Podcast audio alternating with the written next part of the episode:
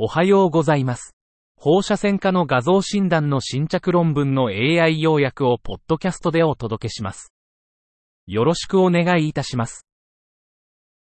論文タイトル、欧州神経放射線学会、エスナ European Society of Neuroradiology, ESNR. ー。アブストラクトが提供されていませんでした。論文タイトル、神経繊維腫症1型及び神経症腫症患者の管理における修学的神経繊維腫症カンファレンス。単一三次医療機関における Multidisciplinary Neurofibromatosis Conference in the Management of Patients with Neurofibromatosis Type 1 and Schwannomatosis in a Single Tertiary Care Institution.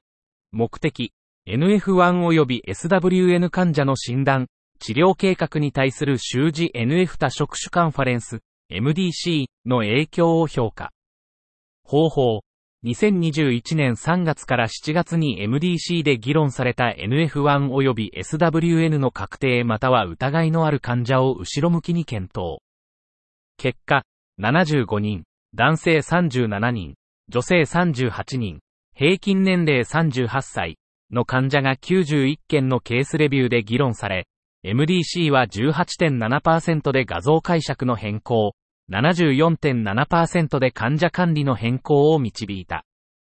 結論、習字 MDC は議論された患者の大多数、74.7%の診断、治療管理を変更し、推奨事項への高い遵守率、91%を促進。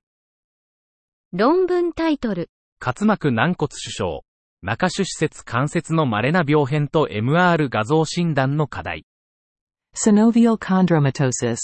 Rare involvement of metacarpophalangeal joint and diagnostic challenges in Mr. Imaging. 滑膜軟骨腫症、SC は、大関節内に発生する稀な良性腫瘍。本症例では、異形の MRI 所見を伴うて関節筋位施設関節の SC。X 線、CT での石灰化欠如、スターでの低信号から巨細胞性腱症種を初診。組織病理学的検査により、エブ染色で確認された繊維化を伴う SC と診断。MRI 診断の限界を示し、SC の正確な診断には組織病理学的所見が重要。論文タイトル、機械学習を用いた超音波検査からの感染異常分類、系統的文献レビュー。Liver fibrosis classification from ultrasound using machine learning. A systematic literature review. 目的、感染異常の診断における感染圏の重要性は減少し、超音波が普及。方法、プリズマプロトコルに基づき、5つのデータベースから機械学習、深層学習、MLDL モデルを用いた非侵襲的感染異常分類の研究を選定。結果、188件の研究から17件を選出。多くは既存の MLDL 手法と放射線学的特徴を組み合わせた OTS 分類器を使用。結論、MLDL は生体医療画像解析に成功しているが、適用性は限定的であり、標準プロトコルの確率が課題。以上で本日の論文紹介を終わります。